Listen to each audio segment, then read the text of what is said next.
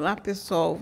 Bom, nós estávamos fazendo um debate aqui sobre mediunidade, contando histórias, e os mentores pediram para a gente gravar o nosso debate. Então, eu vou voltar a falar o que eu estava falando e vou sair e deixar que outros venham, porque a gente estava debatendo. Como não dá para filmar todo mundo, eu estava comentando que, eh, na minha época de criança, como eu fui criada é, na, na, igreja evangélica, que eu sou evangélica, fui criada na igreja, mas eu me lembro que eu devia ter uns oito anos, eu fui para a casa da minha avó, que é, era católica, e a minha tia, irmã do meu pai, e, e minha outra tia, que era cunhada do meu pai, casada com o irmão dele, eles eram, elas eram da Umbanda.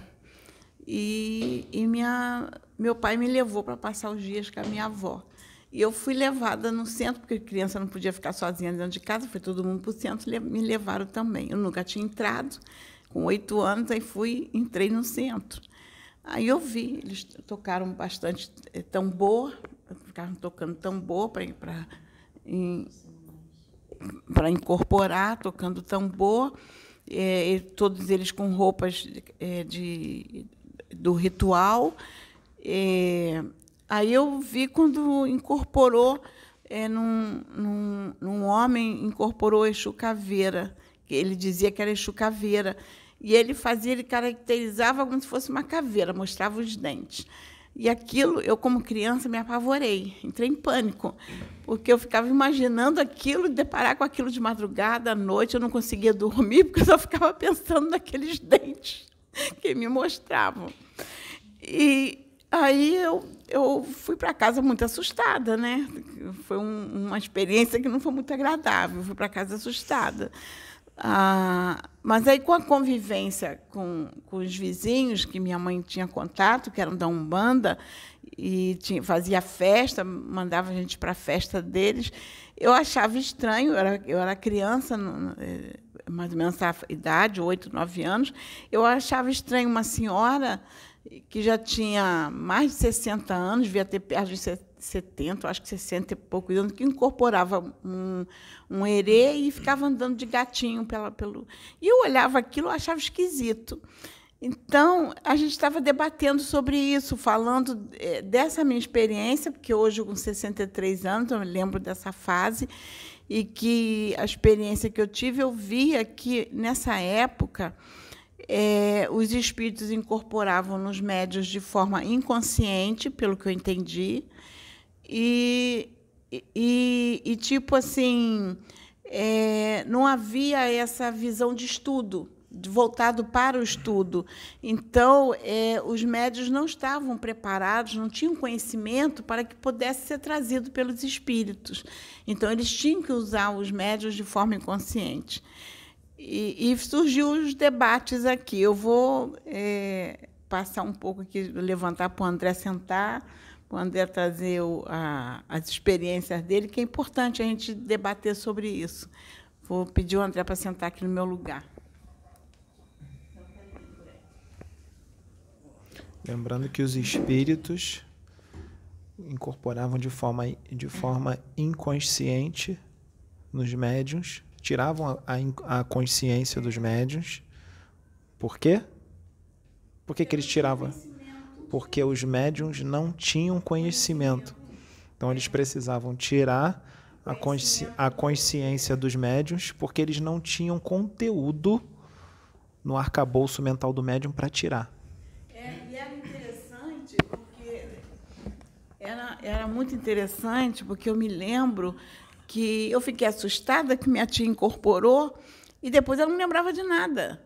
Ela veio, ela não sabia nada. E eu, e eu ficava assim: o que, que houve com a minha tia? Eu era criança, tinha oito anos, não entendia nada. Primeira vez que eu entrei num centro. Então, para mim, aquilo foi chocante. Que eu não entendi nada. Eu falei: cadê minha tia? Cadê minha tia? Cadê minha tia? E o medo de ter que voltar para casa não tinha ninguém para me levar. Então agora os espíritos só estão incorporando nos médiums, deixando os médiums conscientes. Então isso agora vai obrigar os médiums a quê? A estudar. A estudar. Então, o médium que quiser incorporar e quiser trabalhar com o espírito, ele vai ter que estudar. Senão o espírito vai fazer um acoplamento áureo, vai incorporar no médium, vai deixar o médium consciente. E se o médium não tiver conhecimento nenhum, não tiver uma certa riqueza de vocabulário, ele não vai conseguir trazer nada. Se o médium, ele vai só trazer o que o médium tem na cabeça. O que, que você tem na cabeça?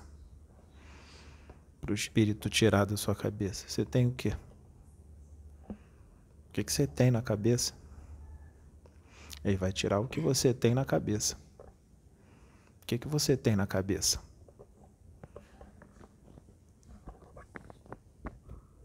É complicada essa parte, hein? o que tem na cabeça é. Só... Você incorpora, André? Não, não, não incorporo não. Ah, fala da tua experiência. é. Fala da tua experiência que a gente estava comentando, que eu falei do, do, que eu falei do espírito que, do, do senhor que, que incorporou no centro da, lá da que minha tia me levou e que ele ficava mostrando os dentes para dizer que era o Exu Caveira. E que, é, assim, eu fiquei assustado. Por que mostrar os dentes? Hoje eu não vejo isso. Eu não vejo Exu Caveira incorporado desta forma. Aqui, pelo menos, eu não tenho visto isso. É até é, é, ele, tem, ele vem sempre um cavaleiro. É um cavaleiro que eu vejo, uma pessoa muito educada, comportada. Eu não vejo, da forma como eu vi que me assustou, eu não vejo mais. Então, como, como era inconsciente, talvez ele, talvez inconsciente você não tem controle, né? Então, o espírito ele, entre aspas assim, ele controlava o corpo do, do médium e ele tinha aquela e dava a expressão que ele tá, que o espírito e ele junto estava rindo, como a minha experiência que eu tive. Eu estava fazendo a meditação, aí eu entrei num transe e eu comecei a ouvir a risada de Exu e automaticamente a minha boca abria dando a risada. Tinha aquela expressão de risada, mas só como eu, como eu estava consciente, eu controlava, eu tipo fechava a boca e às vezes quando eu ouvia a risada de novo, a minha boca a minha boca tentava abrir e eu controlando assim para para não dar soltar aquela risada, né? Eu também fiquei cheio de medo na hora. Aí, então era isso. Como a pessoa estava inconsciente, Talvez ela não tinha esse controle, não tinha o controle do corpo ali. Foi isso. Agora a Juliana vai vir aqui se dar sentar no teu lugar e vai falar da experiência dela com a incorporação. Onde é que você imaginou que você ia incorporar, hein, Juliana? Onde você imaginou que você ia incorporar espírito, Juliana? Com quantos anos você começou a incorporar espírito? Agora. Quantos anos? 32. E antes disso, você incorporou nada, já? Nada, nada. E, como, É, como é que foi quando começou as incorporações? Não, inclusive, só falar de antes, né? Inclusive, assim, para quem é da área psi, né, psicólogo, psiquiatra, essa questão da mediunidade é um tabu, né? Porque existem casos de mediunidade que se a pessoa não tem um preparo e uma experiência e uma expansão de consciência, ela pode acabar mal interpretando é, aquele paciente que chega até ela, né? Então, acaba que nessa área psi é, é um tabu assim ainda, ainda hoje, né? Então a gente fica assim com quando não tem o conhecimento, com um pouco, vamos dizer assim, com um pé atrás, né? E com medo, com receio. E mais coisas que você, através do estudo, você consegue entender como é que as coisas funcionam. Né?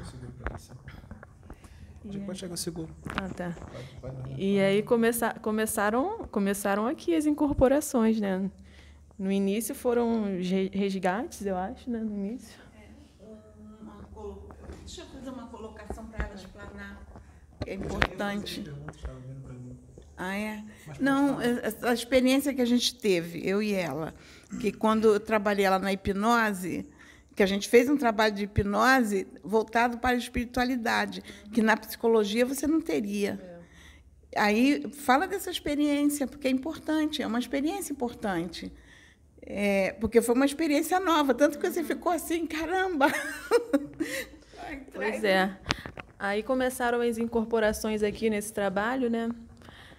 É, que, na verdade, assim, o início da minha mediunidade É, me foi avisado já em 2017, né?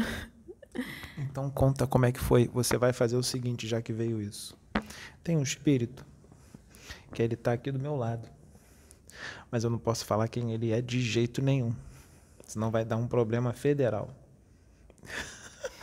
Mas ele está aqui. É, e ele está passando algumas coisas para eu perguntar. É, me fala uma coisa.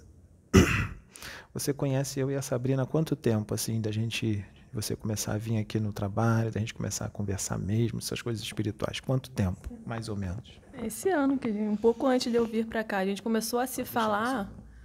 A gente começou a se falar foi no final do ano passado, né? Tá. E quando você, você não precisa falar o que você fez para ter para poder ter a profecia, tá bom? Mas aconteceu determinada situação que não precisa ser falada, uhum. que você teve visões.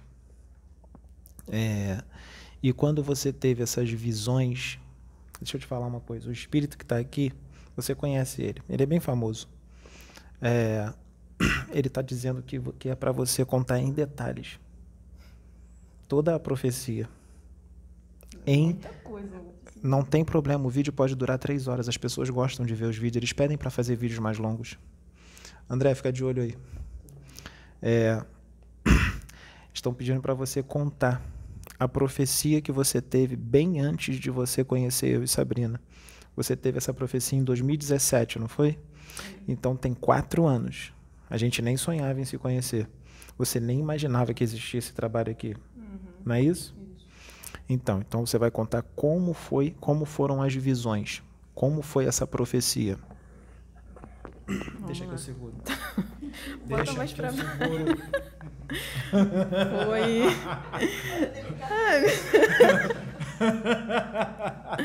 Vamos lá. Ela tá com um toque de ficar botando a mão. Igual aquelas criancinhas.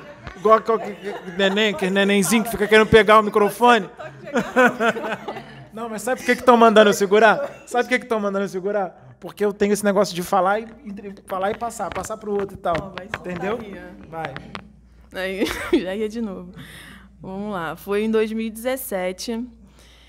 É, aconteceu uma situação que aí eu tive. Eu nem sei muito bem nomear exatamente agora o, o que foi, mas é, eu estava com, com os mentores, que hoje eu sei que são mentores, né? Na época, me acalmando bastante. E aí eu tive visões assim de coisas que aconteceriam no futuro. Mas na época eu não estava não tava ligada em nada assim de espiritualidade, de nenhuma religião, nada, nada, nada. E nunca nem tive contato com contato assim de ir a centro espírita ou a tenda de umbanda, de nada. Você levava uma vida normal? É uma vida comum assim, né?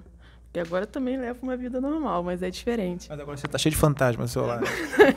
Já estava antes, só que agora eu tenho consciência que estão.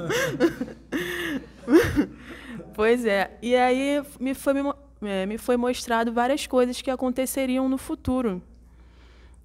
É, na época eu fiquei achando assim que aquilo era coisa assim da, da imaginação, né, sonho, alguma coisa assim Fiquei, mas ao mesmo tempo aquilo mexeu muito comigo, porque foi muito forte. E aí me foi mostrado assim que eu é, estaria num trabalho espiritual, é, que a minha mediunidade ia ser aberta, que eu faria um trabalho espiritual é, muito grande. É, e aí eu via duas pessoas, era eu e mais duas pessoas, e também uma pessoa mais velha. É e que seria um trabalho bem forte, bem grande e que aconteceriam muitas coisas comigo em relação à mediunidade, né? Seria de âmbito mundial, né? Que, é, que seria um trabalho bem grande, âmbito mundial. É, mais o quê? E aí, ah, tá. E aí é que eu saberia qual seria o lugar, porque no dia que eu fosse a um lugar aconteceria uma situação X, né? Que me mostraram lá, ah, vai acontecer essa situação. E aí me foi mostrada lá. E quando você vê aqui a primeira vez, a situação aconteceu exatamente como eles te mostraram, não foi isso? Foi exatamente a mesma situação. Inclusive, a fala da Sabrina e do Pedro, que me foi mostrada na época, a mesma coisa, a música ao fundo. Que foi te mostrado em 2017, é. a música que estava tocando aqui no, no, dia que você veio não, agora há pouco tempo, e o que eu falaria, o que a Sabrina é, falaria, foi mostrado para você em 2017 isso. exatamente. Como se eles já soubessem o que seria isso, acontecer. Isso, isso. E assim, era uma música assim evangélica, era uma música evangélica e tinha uns barulhos assim no chão, que aí no dia eu identifiquei o que era, que a Sabrina estava fazendo um, assim uns barulhos assim no chão. Marcha. E eu via esse barulho e uma música evangélica no fundo.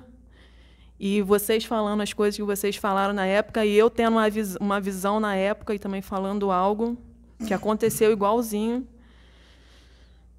É, e aí, quando aconteceu isso, em 2017, eu fiquei assim, nossa, Nunca. Ah, ainda falaram assim, ah, que vai ter canalização de extraterrestres, de incorporação. Na época eu fiquei assim, nossa, nunca, onde? Eu nem conhecia assim trabalho universalista. Então, para mim aquilo ali foi uma, assim, uma viagem assim na época, né? Eu achei que aquilo lá tivesse sido um sonho, alguma coisa assim.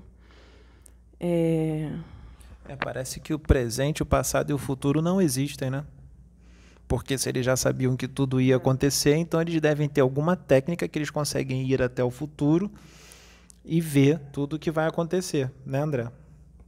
Então eles sabiam exatamente quem estava aqui, quem estaria aqui.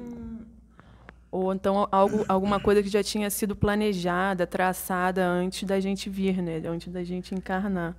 Algo que já foi planejado. E as coisas que têm que acontecer, eu tenho percebido assim que as coisas que têm que acontecer mesmo, né, é, a espiritualidade vai dando um jeito que vão acontecendo pequenas coisas sucessivamente que levam inevitavelmente àquela coisa que já tava, já tinha sido planejada de acontecer, né? Então, no caso esse trabalho aqui é uma das coisas. E aí foi desde o primeiro dia que eu vi, não, aí na época eu falei assim, nossa, nunca, eu não vou nunca mais pisar em, eu não quero saber mais de religião, assim, é, não de espiritualidade, mas de religião, assim, né, de, da instituição religião. Eu não quero saber de, de, religi de religião ou de, não vou para nenhuma instituição. Isso daí é viagem, né? Não, não tem nada a ver. É muito, muito pouco para você, né? Não, não era que era muito pouco, mas é porque eu não, não, não queria estar tá ligada a uma religião, entendeu? Para mim, a minha visão de, era de espiritualidade era uma, é uma coisa assim mais, mais ampla, sabe? Menos dogmática. De, do tipo, ah, tem que ser de tal maneira, ou, sabe? Para mim era uma visão assim mais de, ah, temos que ser como Jesus Cristo foi, né? E não não seguir tais e tais ritos necessariamente. Acho que cada um pode seguir o rito que for, o ritual que for, e ser do jeito que achar melhor. Mas eu acho que o, o nosso caminho, o nosso destino tem que ser a gente ser um, um imitador de Cristo, né? não os meandros. Aí cada um vai fazendo da maneira que acha que é melhor. É o problema de ser imitador de Cristo, que tem gente aí que acha que está imitando ele, mas não está, porque pintaram ele de uma forma religiosa, né? E acham que estão fazendo exatamente, tomando atitudes exatamente como ele tomava, como ele era. Será que ele era religioso? Aí é que, tá, né? Aí é que entra a questão, né? Aí entra a grande questão. Será que ele gritava com os sacerdotes, com os fariseus, com os escribas, com os sacerdotes hipócritas que falavam uma coisa e, e na, no fundo no fundo faziam outra, principalmente quando era escondido. Ele gritava. Ele não falava mansinho, meu filho, meu querido, passando a mão na cabeça. Ele gritava mesmo, ele berrava. Então um Exu pode gritar, né? Para exortar espíritos rebeldes, Pode, porque é só assim que eles ouvem. Então, o Exu pode gritar bastante. É, Jesus tem umas técnicas, tem umas técnicas que só espíritos é, bem de uma hierarquia bem alta conseguem ter. Nem todos conseguem ter, conseguem fazer essas técnicas. Jesus consegue ir no futuro. Se um Exu faz isso, imagine Jesus. Mas só que Jesus vai mais profundo. Ele vai mais longe do que um Exu, vamos dizer assim, comum. Ele vai lá no futuro e consegue ver. Vamos supor, você está com 20 anos de idade e você vai desencarnar com 90. Vamos supor que ele quer ver como você vai estar quando você tiver com 60 anos. Você tem 20, ele quer ver como você está com 60. E aí existem várias escolhas que você pode tomar, vários caminhos que você pode seguir. Vamos supor que tenha cinco caminhos. Vamos supor, vou dar um exemplo, tá? Isso é só um exemplo. Existem cinco caminhos para você seguir, para você escolher. Existe um caminho mais árduo, existe um caminho menos árduo, existe um caminho muito árduo, existe um caminho muito prazeroso, existe um caminho que vai trazer uma alegria maravilhosa para os prazeres da carne e tudo mais, existe um caminho que vai trazer uma alegria maravilhosa para o espírito, existem vários caminhos. E ele sabe desses cinco qual vai ser o caminho que vai ser mais proveitoso para a evolução do seu espírito e para a evolução de vários outros espíritos, porque se você evolui, vários outros que estão ao redor evoluem junto. E ele vai falar assim, ó, o melhor caminho desses cinco é esse aqui, ó, para o seu espírito, para a evolução do seu espírito. Aí você vai olhar e vai dizer assim, esse é o melhor caminho? Ah, eu não quero esse não, porque vai ser muito chato. Eu vou ter que parar de beber, eu vou ter que parar de fumar, eu vou ter que parar de me drogar, eu vou ter que parar de ser promíscuo, eu vou ter que parar de falar palavrão, eu vou ter que parar de falar mal dos outros, eu vou ter que parar de invejar os outros, eu vou ter que parar de ser extremamente vaidoso, eu vou ter que parar de ser soberbo, eu vou ter que parar de ser egoísta. Ai, eu gosto tanto de uma fofoca. Ai, eu gosto tanto de ser egoísta, é tudo meu, nada de ninguém. Eu vou ter que renunciar à minha vida. Ai, não, minha vida em primeiro lugar, meus prazeres estão em primeiro plano, essa vida é muito importante. Esse não. Aí ele vai dizer: é, mas esse é o caminho que vai te levar à felicidade do espírito. Esse é o caminho mais certo. Dos cinco, esse é o caminho mais certo. E você queria um, um, outro mais tranquilo, né? É, de acordo com o que você pensa. Então Jesus consegue ir lá no futuro e ver, quando, ah, voltando, você tem 20 anos, ele consegue ver o que vai acontecer quando você é, fizer 60 ele vai dizer assim para você, ó, se você escolher esse primeiro caminho, vai acontecer isso, isso e isso, você vai estar nessa condição. Se você escolher esse, vai estar nisso, nisso e nessa condição. Ele sabe exatamente o que vai acontecer, exatamente o que vai acontecer se você, em cada caminho que você escolher, como se fosse uma, uma, uma trajetória, como se fosse uma, um, uma caminhada já traçada, como se já fosse tudo programado, já soubesse tudo que vai acontecer. Entendeu? Então ele tem isso, né? Então, por isso que nessa época aí, eles mostraram para Juliana, em 2017, exatamente o que ia acontecer, que aconteceu agora há poucos meses atrás, que ela veio aqui quando ela veio aqui a primeira vez, e aconteceu exatamente como eles mostraram para ela em 2017. Até o que eu falei aqui, até o que Sabrina falou, foi mostrado exatamente como ia acontecer. Então, futuro já não existe tempo, né? Por isso que eles dizem que não existe tempo. O futuro já está traçado. Fala. É, eu vou chamar ela, mas só se ela quiser. Você quer? Só falar um negócio da, tá. da Sônia que eu não falei. Tá, pode falar. Ah, é interessante, porque isso vai ajudar muito. Pois é, aí é, começaram as incorporações, começaram a acontecer mais vezes, né? E aí a, a Sônia começou um trabalho comigo de hipnose para ajudar nessa, nessa questão e também nos medos, né? Nos processos internos também é, para ajudar a melhorar a, o trabalho mediúnico, né? Foi bem interessante também. É, seria bom abordar, porque, por exemplo, psicóloga é, psico... Oi, você vai falar? Eu explico melhor, deixa a Maria José falar. Tá. Deixa então, deixa a Juliana trocar de lugar com ela. A Maria José é uma das médiums da casa, tá, gente? Se eu não me engano, acho que ela vai aparecer pela primeira vez agora. Pode falar. Fala como é que eram as tuas experiências lá, como que você estava falando aqui, a primeira vez que veio um espírito em você, inconsciente, como é que foi? Conta lá. Bem, eu tive que entrar para a espiritualidade por um motivo. É doença. Eles se manifestavam comigo em doença. Até que eu com sete para oito anos, eu tive um problema muito sério. Eu tive tifo e ninguém descobria. Até porque nessa época ainda não existia vacina do tifo. Eu ia ser operada da apêndice por um dos diretores do Hospital Menino Jesus, que é só pediatria, e eu ia morrer. E minha mãe conta que eu delirei na madrugada da minha internação e apareceu para ela uma imagem daqui para baixo, do pescoço para baixo, dizendo para mim não me levar, porque se me levasse eu iria ficar, eu ia fazer passagem. A minha mãe se apavorou, correu para casa de uma tia que morávamos próximo, e ela falou assim: vamos levar ela no doutor Lincoln. Era um médico particular. E foi muito gozado que a minha mãe falou para ele: eu não tenho dinheiro mais. Ele disse assim: Eu não estou perguntando se a senhora tem dinheiro, leve a sua filha. Eu estou indo para o meu consultório. E assim foi.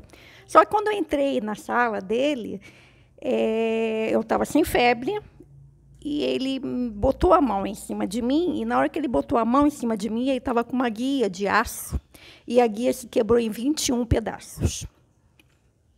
Ele olhou para minha mãe e disse assim: Vamos tratar das duas coisas. Minha mãe se apavorou, minha mãe católica, apostólica romana, e eu tinha acabado de fazer a primeira comunhão. e a minha, ele falou para minha mãe: se a senhora não levá-la para tratamento espiritual, sua filha vai embora. Ela vai fazer, ela vai falecer. E ela simplesmente começou. Ele começou comigo, me deixou boa, fez todo o tratamento, disse que eu tinha, confirmou em os exames que ele pediu, exames que eu já tinha feito e que não acusava. E ele começou a me tratar e me deixou boa. Resumindo, ele indicou a minha mãe no centro, na rua que eu morava, que a minha mãe nem conhecia, que não, não se ligava, era muito calmo. Apesar de ser um bando, era um centro extremamente calmo. E na, a minha, nós, eu me lembro que nós fomos num sábado, por volta de sete horas da noite, nós chegamos no centro. Só que quando eu botei o pé para entrar, estava tocando uma canção da Oxum a qual eu sou, dizem, que dizem, eu sou filha, na Umbanda. E eu rodei do, da porta a uma distância como daqui, lá naquela parede. Eu rodei até chegar aos pés do Preto Velho, que comandava a sessão. E eu vi, quando eu cumprimentei, eu vi, a minha mãe conta que eu virei e eu fiz todo o cumprimento para Oxalá, que é Jesus, a imagem de Oxalá. Ele mandou eu voltar, Todos pararam de cantar. Ele levantou e conversou. Momentos que ele conversou e eu respondi. Numa língua que a minha mãe dificilmente eu iria falar. Né? E ele pediu para que ela me deixasse, que ele ia cuidar dela e de mim, para que eu não tivesse mais nenhuma manifestação de doença. Mesmo assim, eu tive ainda muitas, tá? E que eu não, pela minha idade, eu era muito novinha, e meu físico eu não iria aguentar. A minha mãe entrou por mim. E ela começou a trabalhar por mim. Eu dei uma melhorada, mesmo assim eu continuei. Chegou um ponto que eu pedi os sentidos e fui para na mão do, do Niemeyer, ele olhou para mim e para o meu pai disse assim: deixa eu abrir a cabeça dela para ver o que, que ela tem, porque perdeu o sentido três vezes num dia é muito para uma criança de nove anos. Quando eu botei a roupa e disse: não, eu quero porque eu não aguentava mais sentir tanta dor de cabeça, eu comecei a trabalhar. Tudo foi afastado. Sendo que tudo que é de doença minha vem bravo, tá? O negócio fica feio, porque é uma maneira que eles me cobram. Até por outras coisas. Que eles me cobram é na doença. Então, eu sei quando as coisas começam a me complicar muito, ou doença de alguém próximo a mim. Quando eu deixo de trabalhar, eu sei que vai acontecer alguma coisa. Tá? Ou quando mesmo estou trabalhando, eu tenho que passar por aquilo, vai acontecer. Tá? Mas quando eu estou trabalhando, eu melhoro muito. Eu seguro mais as minhas dores. Tá? Agora, não pense que é fácil sentar aqui, não. E é muito mais difícil para o médio ser consciente. Sim.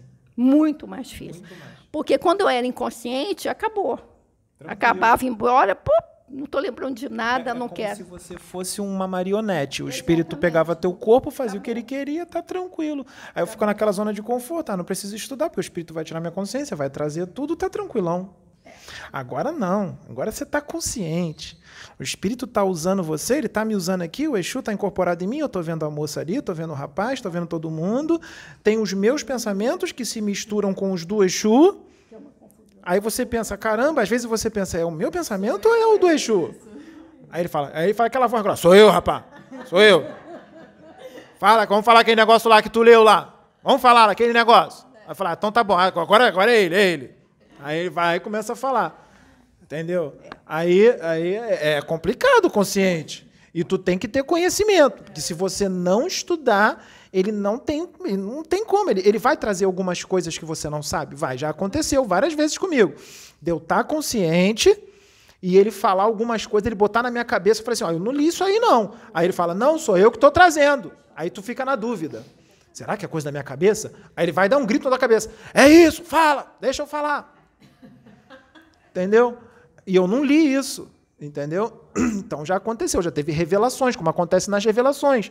Alguma coisa que vai acontecer. Ele falou através de mim e aconteceu. E eu não sabia, eu não tinha conhecimento daquilo. Pode falar, Maria José. É, é muito difícil, porque às vezes, e se o médium não tiver caráter e não tiver uma responsabilidade muito grande no trabalho que ele está praticando, pode prejudicar a pessoa que ele atendeu, que eu já vi isso, tá? Eu já vi isso. E pode prejudicar principalmente ele sem ele perceber. Ele perceber não, que ele sabe que vai ser prejudicado. Tá? Então, tem que saber por que está sentado aqui ou em qualquer outro lugar e o que, que quer fazer. Porque eu, por exemplo, eu nunca permiti que nenhum guia meu fizesse, ou nenhuma entidade minha fizesse trabalho de maldade. Eu não permito. Se vier pedindo maldade, nem chega, porque não vai ser feito. Afastar é uma coisa, maldade é outra. Entendeu? Então eu não faço. Mas é muito difícil. É muito difícil, às vezes, você ver que vai acontecer e você não poder também fazer nada. Sabe? Você pressentir, eu pressinto. Graças a Deus eu não vejo. Eu pressinto. Sei que vai acontecer. E às vezes eu não consegui fazer nada. Eu, eh, meu marido está lá atrás, ele disse assim: você está enchendo o meu saco de tanto falar. Mas quando eu começo a martelar, é porque eu estou sabendo que vai acontecer alguma coisa muito grave. Como aconteceu que eu avisei, você vai acontecer um problema. Ele foi operado do coração de urgência. Foi ótimo. Se ele tivesse ouvido um pouquinho, não teria chegado a esse ponto. Não sou eu que falo. Às vezes eu digo para ele, não sou eu que estou falando, estou me dizendo na minha cabeça. Faz, por favor. Então, é muito difícil sentar aqui. Eu, eu tenho pena dele. Desculpa. É, As pessoas não têm nem ideia do que eu passo. Acho que tá tudo bem, tá tudo tranquilo, é tudo muito fácil. Que isso? Pedro não teve, o Pedro não teve que renunciar a nada. O Pedro não teve que parar de fazer nada. O Pedro, o Pedro é, é tranquilo, tranquilo, Eu já tranquilo. passei por um problema sério. Eu duvidei. Me deram um porre. Um porre com isso aqui de champanhe. Que eu estava brindando no ano novo. Eu apaguei, do meu pai tirar minha roupa, me levar para a banheira, me dar banho e eu acordar no dia seguinte ao meio-dia. Eu deitar, dormi de 11h30 da noite, do dia 31 ao meio-dia do dia 1 apagada. E quase ter que ir para o pronto-socorro, que eu não aguentava de dor. Que eu disse assim, duvido. Eu duvidei. E estava do meu lado. Duvido. Eu apaguei. Com um dedo de champanhe. Ninguém fica bêbado com um dedo de champanhe, gente. Até porque eu não bebo, mas nem com um dedo de champanhe você fica bêbado. E eu apaguei. Então, tem esse tipo de experiência? Tem. Agora, você tem um livre-arbítrio de sentar ou não sentar. Agora, também eu sou assim. O dia que eu estou afim, que eu estou disposta, que eu estou bem, eu venho. Não adianta eu vir, pessoa sentar aqui e não está bem. Porque ela não vai conseguir. O Pedro é diferente, tá? Ele é sujeito, ele é diferente. Mas as pessoas normais, como eu. eu Não, digo, eu sou normal. O quê? Eu sou o quê? Não, eu sou normal. Eu, hein? Falando que eu- Já estão falando que eu sou extraterrestre.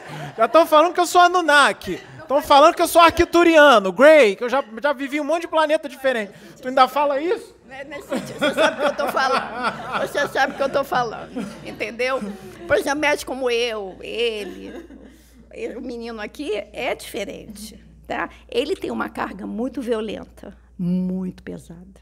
Aí, ó. Tá vendo? A carga que eu estou dizendo é a carga da bondade. Porque ele tem que fazer isso. Não tem como eu correr, né? Não. Eles foram lá, me pegaram e falaram: você vai fazer agora. Você vai fazer. Ou faz ou não faz. Se não vier no amor, vem na dor. Eles falaram isso. Outros podem abandonar. Você não. Você vem na dor se tu abandonar. Quando eu penso que isso que você falou de fazer besteira, quando eu penso que esses espíritos que estão incorporando aqui são bem certinhos, né? Eles são bem. Né? Aí o que, que acontece? Quando eu penso em fazer uma besteira, ou quando eu começo a querer fazer besteira, eu faz um tiquinho, já começa eu já começo a me arrepiar todo, o coração já começa a disparar, já começo a sentir aquele incômodo todo, fico, já fico agitado, isso aqui. Eles me, não, eles me incomodam de uma forma tão grande que eu mesmo não consigo fazer. Eu, por exemplo, eu não consigo beber. Não consigo. Não venho que eu não consigo. E quando eu tento, principalmente na rua. Por isso que eu conseguia, uma vez foi debatido aqui, é, ir para farra. Eu sempre fui. Sempre fui. Mas eu, Eu, sabia, eu já, eu já fui um pouquinho também. mas eu sabia onde eu pisava. Eu sempre soube aonde eu pisava. Eu nunca ultrapassei o meu limite. Olha, o teu limite é aqui. Você tem que viver isso, tem. O teu limite é aqui. Não ultrapasse. Ih, eu não tinha limite, não. Fazer tudo que eu queria. Até porque eu não bebo. Eu não bebo. Então, se eu não bebo, água tônica, Coca-Cola, tá ótimo. Guaraná, tá ótimo. Até quando eu saía com o grupo, era eu que segurava. Quando eu dizia, vamos embora, a turma ali já levantava, porque sabia que tinha alguma coisa. Então a gente saía. Porque o dia que não fizeram, todo mundo foi assaltado. Eu olhei para cada um, porque eu saí antes. Vocês foram assaltados? Eu não. Nunca mais o grupo ficou depois que eu falava. Vamos embora. Éramos dez moças e dois rapazes. Todos levantavam e iam embora. Aí você vê. Então, carnaval, qualquer coisa, eu sempre brinquei. Mas quando meu pai dizia assim para mim, hoje você não vai, ou minha mãe, mais a minha mãe, você não vai, eu não ia, porque eu sabia que ia acontecer alguma coisa. Eu não ia, ficava na minha. Louca da vida, mas ficava na minha. Aos 20 anos, né? Aí fica difícil. Mas, gente, é muito difícil. Seja um bando, ou seja aqui. É, quem é, quem é, é difícil. Muito difícil. Muito difícil. E você tem que gostar e ter fé. Não é só gostar, não. Ter muita fé. E as, até a nossa fé de balança de vez em quando. Tá pensando que não? Quantas vezes eu perguntei, puxa, por que, que eu estou passando por isso? O que, que eu fiz? Aí eu escuto aquela vozinha, cala a boca, porque você fez lá atrás. Aí foi, eu fiz. Não adianta, eu tenho que pagar. Às vezes eu fico louca da vida, eu vejo assim, poxa, tem tanta gente ruim que não pega a Covid. Tudo tem um motivo. Mas tem, tem um motivo. É, não, mas é, mas todo mundo. Que, quantas vezes você pensa assim, poxa, fulano era tão legal, morreu, pegou Covid, ou está em cima de uma cama, por quê? Gente, eu trabalhei no INCA e eu sei como é que é. Eu me questionava, por quê? Você vendo uma criança morrer e você não poder fazer nada. O, o espírito está ali pequenininho, a pessoa está ali pequenininha, mas o espírito dela você não sabe o que, que fez lá atrás. É, não sabe. Então, e ela aceitou passar por isso. Então você vai aprendendo. Teu irmão está diferente. Parece cara de Francisco. Está com cara de homem, pegou bigode. Tá? Então é muito difícil. Gente, é só isso. Beijo. Para ver o tamanho da, da, da, da, da responsabilidade, eu tive um desdobramento que eu fiz, tem tempo esse desdobramento. Totalmente consciente. Vieram dois seres, parecia que tinham uns 3 metros de altura, bem grandes mesmo. São seres de outros mundos, né? Com certeza extraterrestres. Agora, qual era a raça, qual era a espécie, não sei. Porque eles não se mostravam claramente. Eu não via claramente o rosto dele. Eu só vi uma roupa branca comprida e tudo mais. Se eu fosse um evangélico, evangélico mesmo, pentecostal, nossa, dois varões do Senhor vieram me buscar. dois varões do Senhor me vieram me buscar. Aí, e na verdade, dois seres extraterrestres, né? Me levaram. É, Ia aparecer na roupagem que a pessoa acredita, exatamente. Mas para mim pode aparecer como são, porque eu não tenho isso, graças a Deus. É, então, eles me levaram num lugar que parecia um sítio, parecia uma fazendinha, um sítio, alguma coisa, um lugar muito bonito, verdinho. Quem vem na minha direção? Tudo deserto, tá? Só os dois grandões lá que me levaram. E eu pequenininho, fiquei baixinho. Quem vem? Vem um outro mais baixo do que eu, mas de uma magnitude. Ele tinha mais ou menos 1,75m, eu tenho 1,80m. Ele tinha mais ou menos 1,75m de altura, bem magrinho, com um olhar que era puro amor, os traços finos, magrinho, com uma roupa clara, e ele veio com um baú na minha direção, bem tranquilo. Quem? Jesus. Ele veio na minha direção. Ele, trouxe, ele veio com um baú meio marrom, marrom escuro, como se fosse uma caixa, e entregou na minha mão. Toma que é teu. Bum. Ele não precisava falar nada, porque a comunicação era toda mental. O baú representava milhares, milhões, milhões de vidas. E é como se ele estivesse colocando na minha mão para eu cuidar. Vocês entenderam o que, que significa isso, né? Ele pegava o baú e falava: Toma, a responsabilidade é toda sua. Jesus Cristo deu na minha mão. Toma, eu estou colocando sob tua responsabilidade. Milhões de vidas. Ou seja, o negócio é sério, né? O negócio é sério. Assim como eu já tive outro desdobramento com ele, que ele não dá esporro, ele não grita, que ele me deu esporro.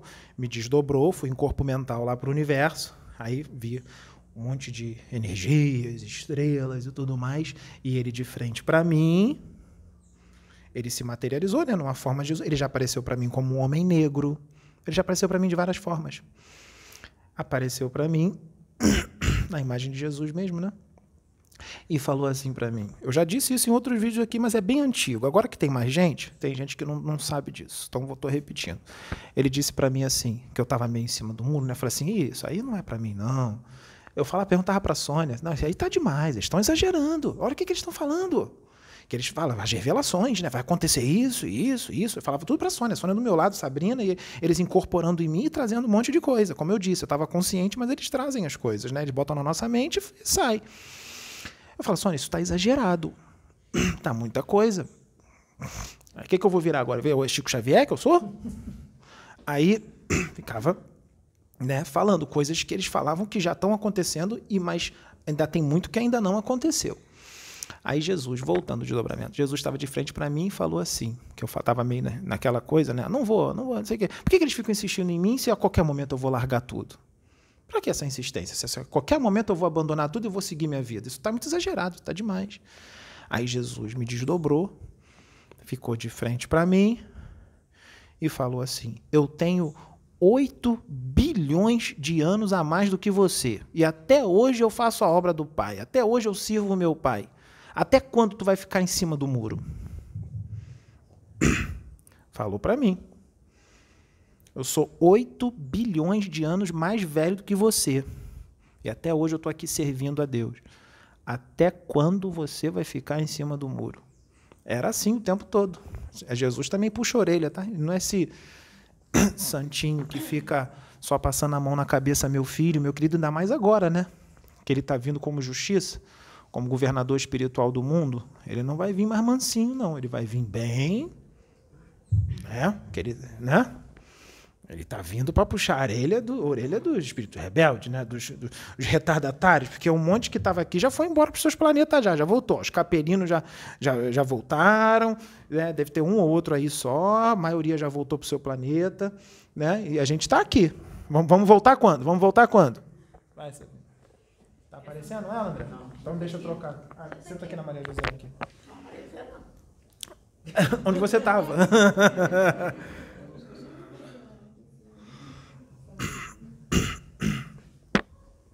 ou vamos voltar ou vamos ficar para a Nova Terra, né, André? Né? Você quer ficar para a Nova Terra, André? Você acha que você consegue? Ih, para mim eu não sei se eu consigo não, porque eu sou muito rebelde ainda. Eu tenho que melhorar um pouco mais. Oi? As pessoas estão ouvindo. Ah, que ela fala baixo, né? Eu falo gritando, né? Eu falo alto. Então todo mundo me ouve, mas já. Alô, alô. Ah, já tá, já. É. é. É, gente, eu falo baixinho, então. Tô ali na minha, caladinha, né? Vou mexer com a pessoa, porque tem aquele ditado que diz assim: enquanto o burro fala, o outro abaixa a orelha. Então, a gente fica caladinho. Mas isso que o Pedro falou da cobrança é muito grande, assim. É, eles exigem muito da gente.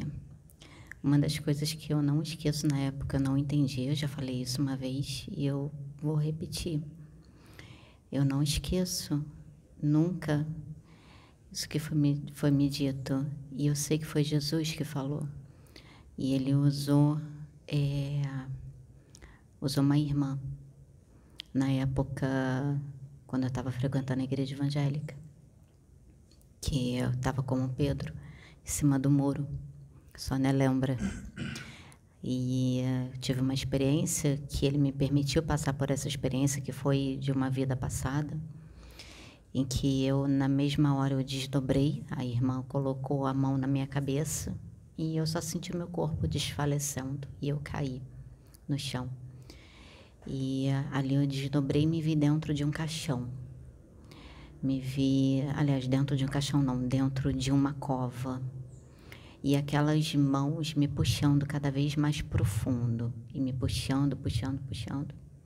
Mas aí depois eu vi aquela mão que veio e a luz estava eu olhando a luz ficando longe, né? Eu indo cada vez mais profundo, aquelas mãos me puxando e eu vendo a luz ficando longe. Aí depois eu vi quando aquela mão veio, me puxou e me trouxe de volta para a luz.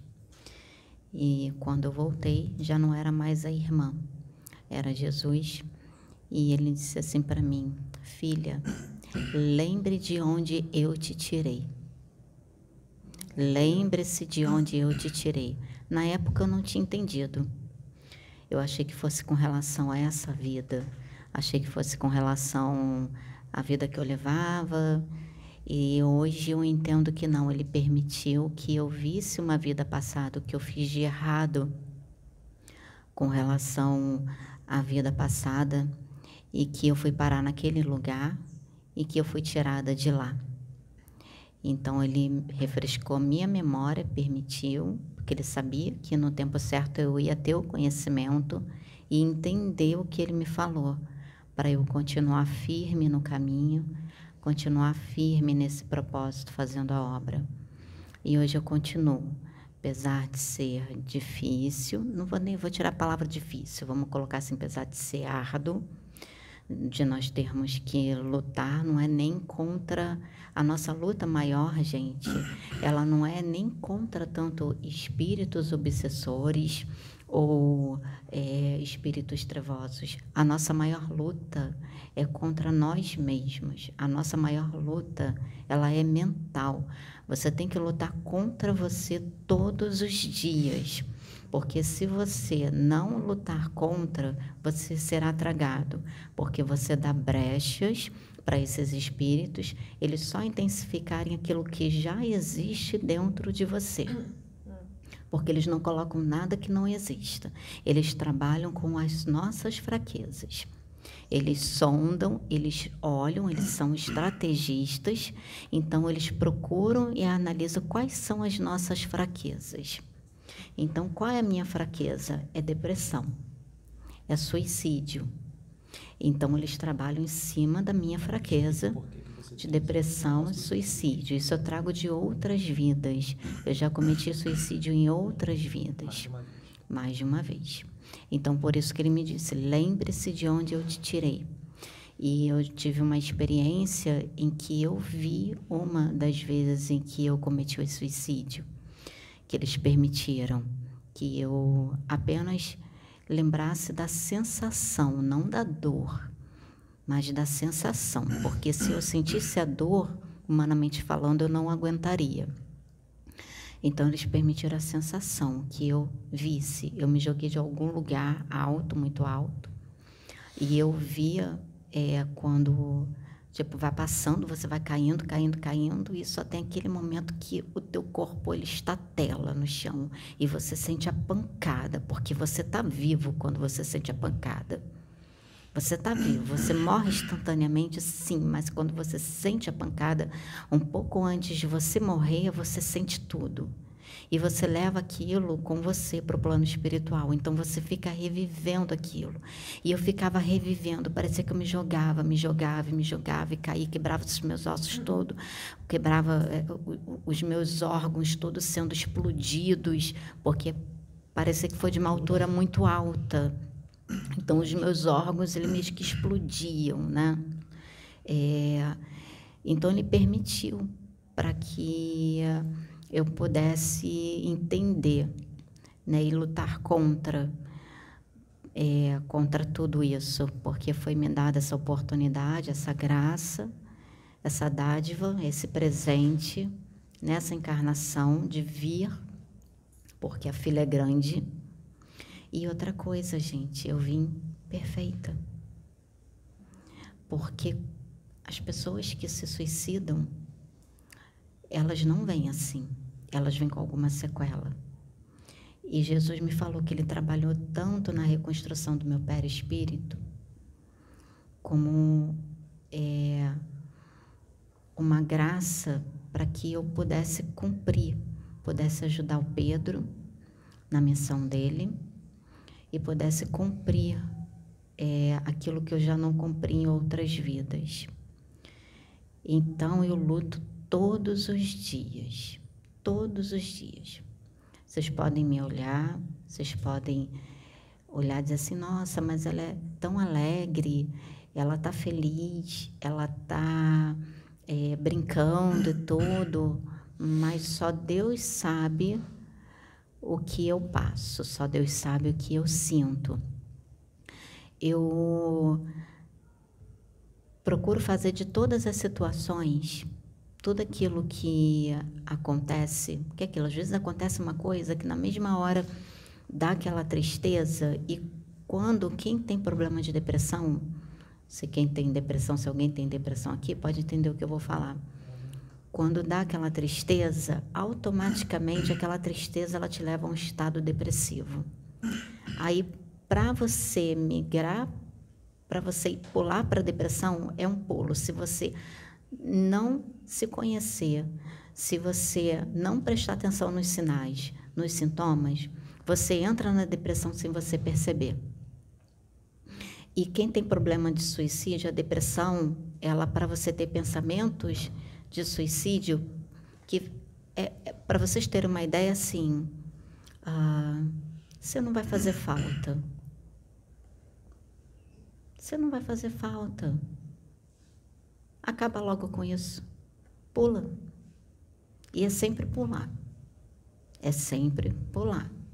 Porque era assim que você se suicidava? Era, exatamente. Era assim que eu me suicidava. Em outras vidas. O meu espírito, né? Suicidou em outras vidas.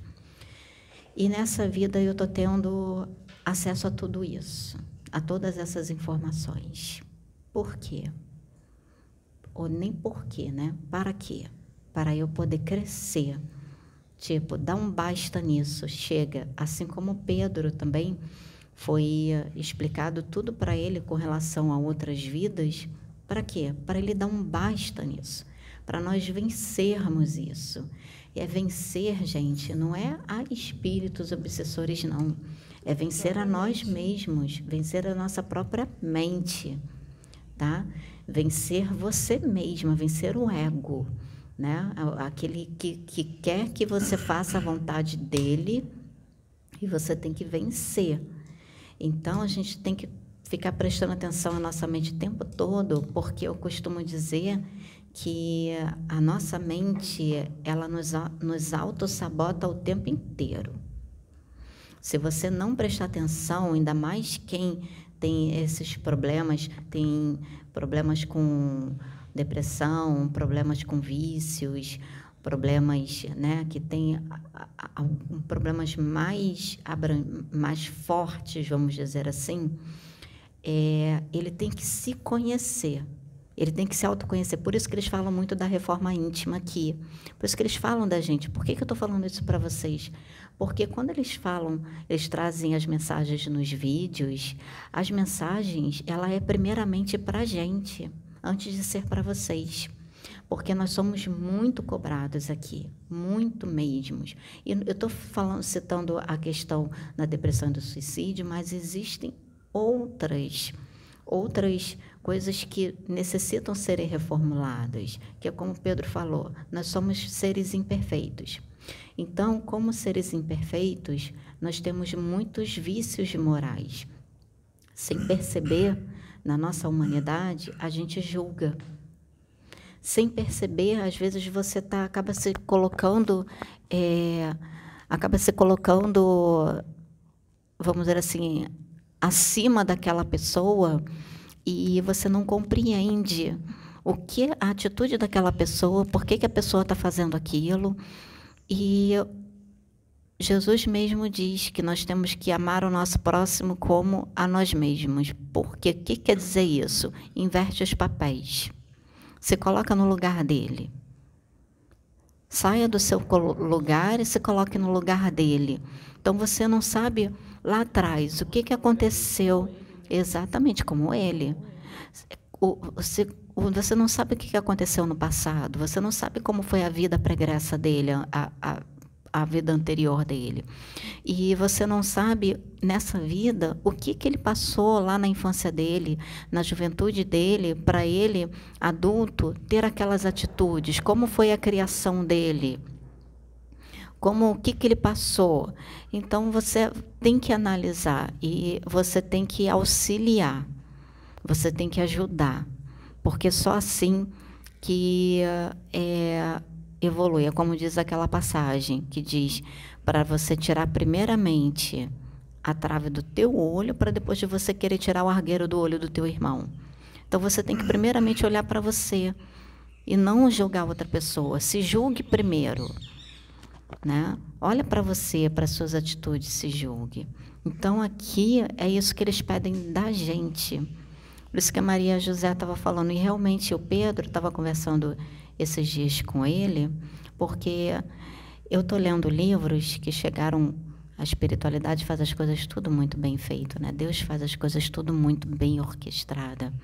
Foi, acho que foi foi ela, né, que trouxe a caixa dos livros, é, veio livros naquela caixa que foram enviados, certo, sabe, para mim, até para a reforma que eu estou fazendo agora, que é a espiritualidade, acho que só estava esperando chegar determinados livros, aquele tarô que veio de fito, é, fitoenergia, eu já estava num processo antes já com relação às plantas e quando chegou que eu comecei a ler, comecei a estudar, eles me orientaram e disseram: agora você vai parar de vez de comer.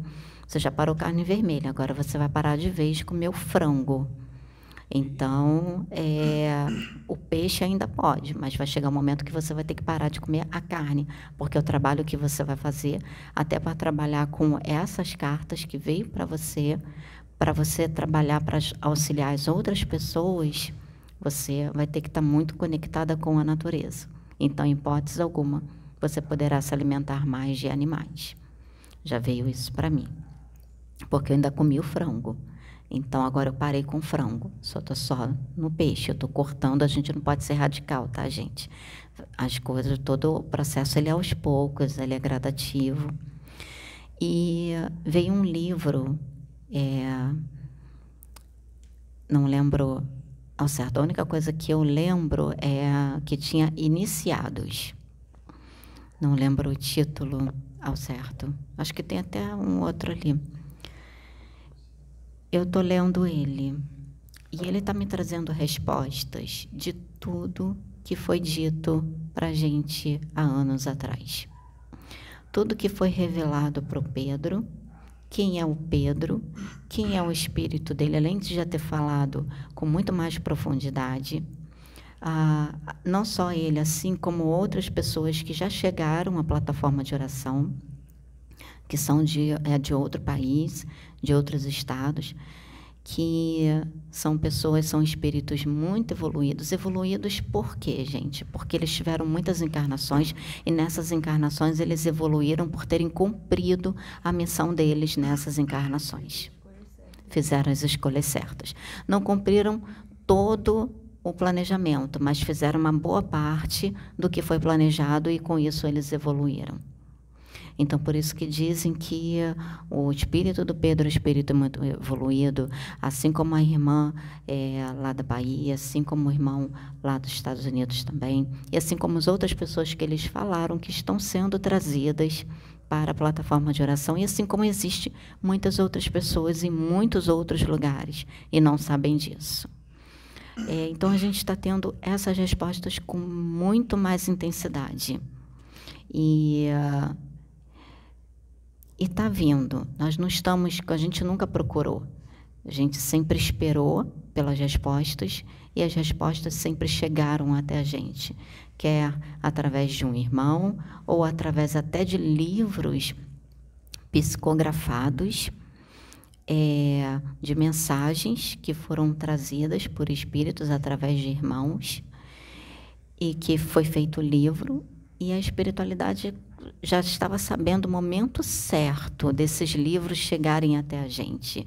Primeiro eles revelaram, a gente não tinha entendimento do que, que significava, né? E depois veio, chegou o livro e disse: Olha, esse aqui é o significado do que foi revelado para vocês. A gente só estava esperando vocês estarem preparados para receber essa informação, porque até então, se nós tivéssemos revelado antes, vocês não estavam preparados para poder receber. Então, quando foi semana passada, veio a explicação a respeito dos escudos. O que são os escudos que foi revelado né, para você? Como é que foi? Para o Pedro. É, eu só vou assim, vou, vou, só vou resumir até por causa do tempo. Ah, o Pedro teve uma revelação é, há alguns anos atrás a respeito dos escudos, e que haviam dito que eram 22 escudos. E desses 22, quantos que quantos que uma quantidade se afastou. Então, até então, a gente não entendia o que, que seriam escudos, o que, que seriam 22, o que, que eram escudos. A gente não sabia o que, que eram escudos, o que são escudos. E quando eu conheci, é, quando eu conheci o irmão lá dos Estados Unidos e a irmã da Bahia, passei a ter contato com eles, na mesma hora veio veio a informação assim na minha mente, alguém falou assim na minha mente, e esses dois são um dos escudos. Esses dois são um dos escudos. Tem mais que nós vamos trazer e vamos revelar. E nesse livro, é, inici, não sei o que, Iniciados, que agora fugiu da minha mente, me explicou o que são escudos. São iniciados, são espíritos que tiveram muitas encarnações e cumpriram uma boa parte das suas missões. E nessas missões que eles cumpriram, eles ganharam símbolos de força. O que, que são símbolos de força? É tipo como se fosse medalha, ou, ou, ou tipo, a, o soldado não ganha honra ou mérito, é como se fosse isso. Só que na questão espiritual, símbolos de força. E quando é, é, esses, eles falaram que agora, nessa nova era, esses iniciados eles estão reencarnando de novo. Eles já reencarnaram em outras vidas e eles são espíritos muito antigos que vieram da época da Lemúria, da Atlântida e são, vamos dizer assim, são magos. Porque eles frequentaram escolas iniciáticas é, lá na época da Lemúria, da Atlântida e muitas outras reencarnações que eles foram tendo foram se aprimorando. Então, sempre quando eles vêm, eles vêm para quebra de paradigma. Ele vem para trazer, eles vêm para trazer um novo, eles vêm para impulsionar é, a evolução ou de um grupo ou da humanidade, ou, ou eles vêm para impulsionar a evolução e trazer um novo e abrir, é, ajudar as pessoas a evoluírem. Então, esses iniciados eles vêm para isso. E quando eu estava lendo, veio mentor, ele veio e falou assim para mim: Você está entendendo agora o que, que é um escudo? Você está entendendo? Aí ele falou assim para mim: Agora você está entendendo a, a sua responsabilidade? Você está entendendo a sua responsabilidade para com esses escudos? A sua responsabilidade, a do Arthur, a da Juliana, a da outra Juliana, a do André, nós somos o apoio. Nós estamos aqui para apoiar, para ajudar esses escudos, para que eles possam fazer o que eles vieram para fazer. Então, nós foi uma equipe que foi montada no plano espiritual para impulsionar, para junto essa equipe, cada um com a, a sua função, cada um com o seu dom, cada um com, com os seus afazeres, juntos se unir para ajudar no impulsionar da evolução, no impulsionar da espiritualidade para com as pessoas, é, no, ajudar as pessoas a olharem mais para si mesma, que, que eles falam, reforma íntima. Então, é ajudar você a olhar mais para você, ao invés de você ficar olhando para o outro. Olha para você, porque uma coisa que foi me explicada, eu entendi mais profundamente a respeito do universalismo, que foi o que Cristo veio fazer, que o que, que é o universalismo? O universalismo ele vai além do que a unificação das religiões. O universalismo ele vai, ele, ele leva você a olhar é, para dentro, para você. Isso é universalismo. Não é religião. Une já está dizendo. Então você tem que olhar para dentro de você. Você tem que evoluir de dentro para fora. Porque a maioria das pessoas que querem evoluir, elas estão procurando a evolução lá fora. E a evolução ela está dentro de cada um. É como a gente entende hoje, que diz que a evolução é individual, a salvação, que nada mais é do que a evolução, ela é individual. Eu não posso fazer por você o que você tem que fazer por você mesmo, mas eu posso te auxiliar no seu processo de evolução. Mas eu tenho que a minha evolução, ela cabe a mim. Então isso é o universalismo e é o que nós estamos fazendo aqui. Quem vem aqui, a gente não está aqui para ficar olhando para a sua religião, a gente não está aqui para ficar olhando para os seus defeitos. Ah, fulano olha torto, fulano olha assim. Não. Eu muitas das vezes, quando. É, vocês podem muitas das vezes me pegar olhando muito para uma pessoa. Mas quando eu olho muito para uma pessoa, estou olhando, eu não estou reparando no defeito daquela pessoa, não. Eu estou olhando porque eu estou sendo incomodada pela espiritualidade por algum motivo. E às vezes a forma que eu tenho de olhar é de me conectar tanto com aquela pessoa. E às vezes Deus, como já aconteceu, me incomodou várias vezes a espiritualidade, assim, vai lá, dá um abraço nessa pessoa. Então, quando a gente vem para cá, a gente vem de coração aberto. E quando a gente sai daqui, a gente sai de coração aberto e procurando todos os dias colocar em prática o que a gente aprende aqui e o que eles passam para a gente também no nosso dia a dia. É árduo, a gente erra, porque nós não somos imperfeitos. Não somos perfeitos. Perdão, é. Nós não somos perfeitos. É, então, é árduo, muito trabalhoso, porque você tem que trabalhar isso e surgem situações que a própria espiritualidade permite, é, para que você possa trabalhar aquilo. Às vezes, você tem que prestar atenção no seu dia a dia, no cotidiano, porque às vezes você é testado e você nem percebe. E a própria espiritualidade permite isso, Deus permite, porque não só uma forma de você ser testado, ser é, a própria espiritualidade diz assim, vamos ver se ele está pronto para a próxima etapa, mas também como uma forma de te mostrar, de dizer assim, tá vendo como você consegue, tá vendo como você é forte, tá vendo que o que você achava que era tão difícil para você, olha como a cada dia você está superando e você consegue.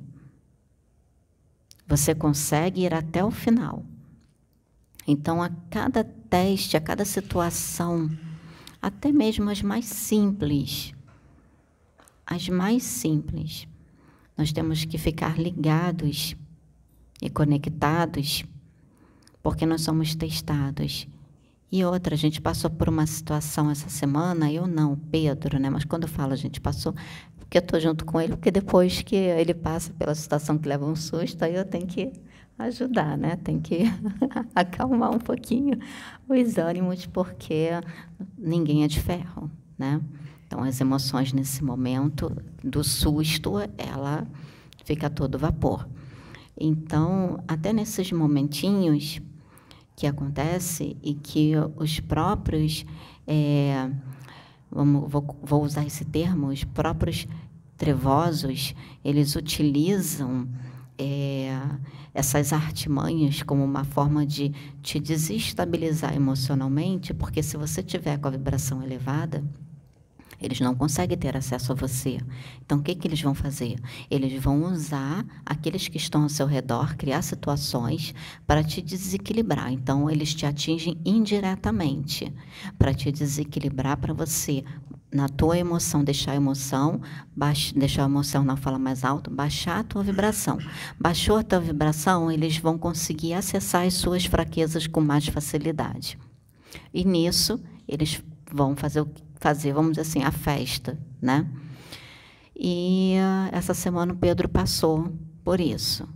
Ele passou por um susto muito grande e que uh, ele teve que ter um controle, teve que ter é, um equilíbrio muito grande, como eu falo, nós não somos perfeitos, falhamos porque muitas das vezes é, a gente, em algumas situações, a gente deixa o emocional às vezes falar um pouquinho mais alto e a gente abaixa um pouquinho a nossa vibração e nisso a gente já é bombardeado. Não aquilo que eles não vão, como eu falei, eles não vão colocar aquilo que não existe, eles vão trabalhar em cima do que já tem em você, da sua fraqueza. Foi o que eles fizeram com Pedro, foi o que eles fizeram anteriormente comigo, mas eu agradeci a Deus porque foi um aprendizado. É, o que eu passei, o Pedro também, a mesma coisa, um aprendizado, e nesse aprendizado a gente viu, nós conseguimos a gente pode, e você passa a observar mais, a entender mais a você mesmo.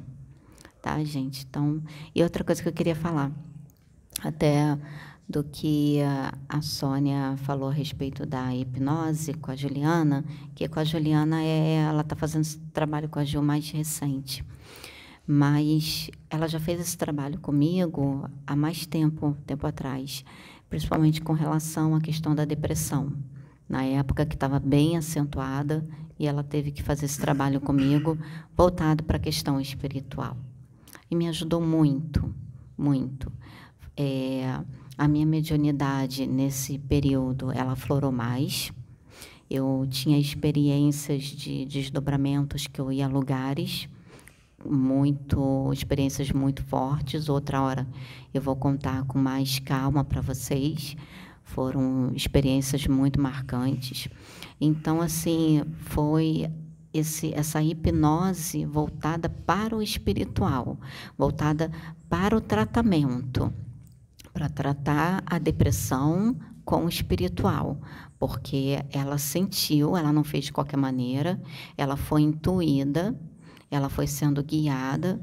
É, ela não fez como muita gente acha, ah, fazer hipnose e regressão de vidas passadas. Não, ela não fez regressão de vidas passadas comigo. Ela fez como um tratamento espiritual e que me ajudou muito na questão da depressão, me dá mais forças a tratar, né? Isso, é que eu falei, é sempre com uma direção espiritual. Então, esse tratamento que ela fez comigo e, e agora recentemente que ela fez com a Jolie, é, como a Jolie falou que ela nas experiências dela, ela começou a ter mais facilidade, ganhar mais confiança, perder um pouco do medo, está trabalhando a questão do medo, da insegurança, porque quando a gente fala do medo, gente, é o medo da insegurança daquilo que é, para a gente assim é novo, para ela no caso é novo, então ela não sabe o que que vem dela, e o que que não vem. Então fica, será que vem da minha cabeça? Será que é isso mesmo? Então fica com medo de deixar fluir algo que possa ser dela e não da espiritualidade. Então ela está trabalhando muito isso, né? Está melhorando a cada dia, né, Jolie? Melhorou bastante e foi esse trabalho de processo. Foi esse trabalho de hipnose que a Sônia fez. Então é isso. Eu só vou finalizar só para contar o, o, o, segura aqui. O negócio dos escudos, porque as pessoas não sabem o negócio dos escudos. Eu vou finalizar, tá? Rapidinho. Eu tive um desdobramento que um espírito ele me levou para uma região inferior. E nessa região inferior tinha era como se fosse uma comunidade, como se fosse um lugar pobre. Tinham vários barracos e lá em cima tinha, ele era subindo assim. Lá em cima tinha como se fosse um castelo. Lá ficava um chefe do local. Um castelo mesmo, parecia um castelo medieval. E os espíritos que ficavam andando pelas vielas, andando pelas ruas, para lá e para cá, eles eram bem truculentos e bem assim, bem nervosos, bem raivosos, né, violentos, né? Eles eram bem grandões, fortões, tinham aparência demoníaca, tá? Aí me levaram, me levou um, um espírito me levou nesse lugar. É, ele parecia um anjo, ele, tinha, ele era bem iluminado e parecia que tinha asas, mas não eram asas. Aquilo ali é, são irradiações eletromagnéticas da aura dele. Tá? Parecem asas. Tá? Igualzinho, bem parecido com asa, mas são irradiações eletromagnéticas da aura dele. Ele ficava voando, né, levitando e tal, né? parecia um voo, e eu junto com ele. Né? E ele falava: fica tranquilo que eles não podem ver a gente, nós estamos ocultados. Nós estamos numa vibração diferente da deles. A vibração deles é mais materializada, a nossa vibração é mais sutil pela, pelo padrão vibratório que nós estamos. Eles não vão enxergar a gente. Aí ele ficou vendo aquilo, eu falei: por que você me trouxe aqui para ver? Ele falou: eles estão. Você pode ver que eles não param de trabalhar. Aí eu falei: eles estão trabalhando para quê? Para atrasar o progresso da humanidade.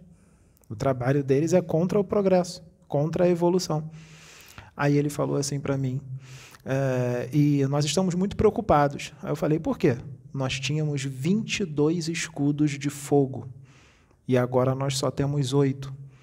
Aí eu falei, e os outros? Cadê os outros 14? Aí ele falou, ué, estão mergulhados nas ilusões do mundo. Né? estão desviados do caminho, do propósito ao qual eles vieram. E eu sou um dos escudos. Eu sou um dos escudos. São 22. Vou repetir. Nós tínhamos 22 escudos de fogo na Terra, no planeta Terra inteiro. Nós agora só temos oito. Foi o que ele disse, tá bom? Então a gente vai finalizar, tá? Fiquem todos com Deus. Pode ligar.